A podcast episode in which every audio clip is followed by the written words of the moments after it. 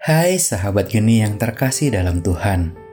Kembali bersama saya Jeffrey Sucipto dari PDPKK Santo Don Bosco, Paroki Santo Franciscus Saverius Kuta. Figur-figur dalam bacaan Injil hari ini merupakan orang-orang yang dekat dan mengenal Allah. Simeon, Yusuf, dan Maria adalah figur mereka yang mengenal Tuhan karena melakukan perintah Tuhan. Simeon menunggu kedatangan terang dan keselamatan Israel dalam diri Yesus, sedangkan Yusuf dan Maria taat pada perintah Tuhan, sehingga mereka mempersembahkan putra sulungnya untuk dikuduskan bagi Allah. Simeon merupakan seorang yang benar dan saleh, menjadi saksi nyata kuasa Roh Kudus, di mana kepadanya dinyatakan bahwa ia tidak akan mati sebelum melihat Mesias, yaitu Ia yang diurapi Tuhan. Dan juga oleh karena tuntunan Roh Kudus, ia datang ke Bait Allah, sehingga semua nubuatan itu menjadi nyata. Maka ia pun memuji Allah serta bersyukur.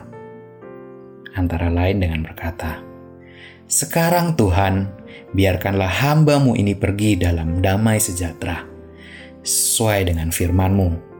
Sebab mataku telah melihat keselamatan yang daripadamu, yang telah engkau sediakan di hadapan segala bangsa.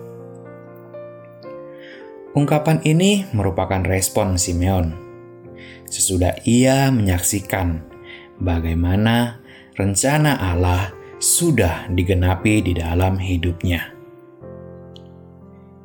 Kisah ini dapat menjadi permenungan dan refleksi buat kita, di mana Simeon tahu betul apa yang harus dilakukan, kapan dia harus memulai, dan kapan dia harus berhenti di mana ia hidup oleh tuntunan Roh Kudus.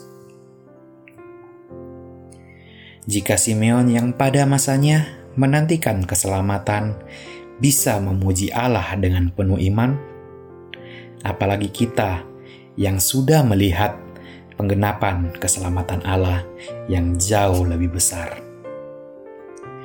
Jika dengan berbekal pengharapan, Simeon sudah puas dengan hidupnya, apalagi kita saat ini yang sudah melihat, sudah mendengar, dan sudah menikmati realisasi dari pengharapan itu. Tidak ada alasan untuk takut dan khawatir, karena selalu ada alasan untuk memuji dan bersyukur. Soli Deo Gloria, kemuliaan hanya bagi Tuhan. Apa yang dahulu masih sebagai pengharapan, kini sudah menjadi kenyataan. Apa yang dahulu masih terbentang jauh di depan, sekarang sudah menjadi pengalaman. Jika sebuah pengharapan saja sudah cukup bagi Simeon untuk bersuka cita dan memuji Allah, apalagi sekarang, kita seharusnya jauh lebih bersukaria karena kita telah melihat penggenapan dari pengharapan tersebut. Tuhan memberkati.